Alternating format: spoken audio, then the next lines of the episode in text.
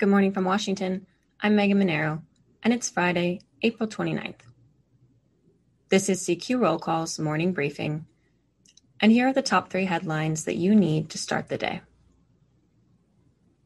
Democrats say they are finalizing a bill to rein in high gas prices and address potential manipulation of the oil market. Majority Leader Chuck Schumer said he plans to put the bill to a vote on the Senate floor and Congressman Frank Pallone explained to reporters that the measure would give authority to the Federal Trade Commission and state attorneys general to go after oil companies for price gouging. Next, Senate Budget Chairman Bernie Sanders said his committee would probably not adopt a fiscal 2023 budget resolution.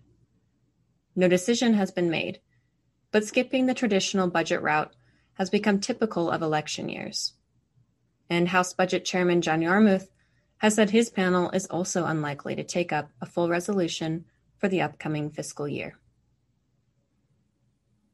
And finally, the House Armed Services Committee will mark up the fiscal 2023 National Defense Authorization Act on June 22nd.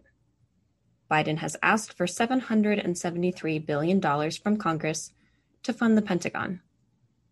That's a 4% increase over defense spending that Congress approved for this year. Check CQ.com throughout the day for developing policy news. And for all of us in the CQ Roll Call newsroom, I'm Megan Mineiro. Thanks for listening.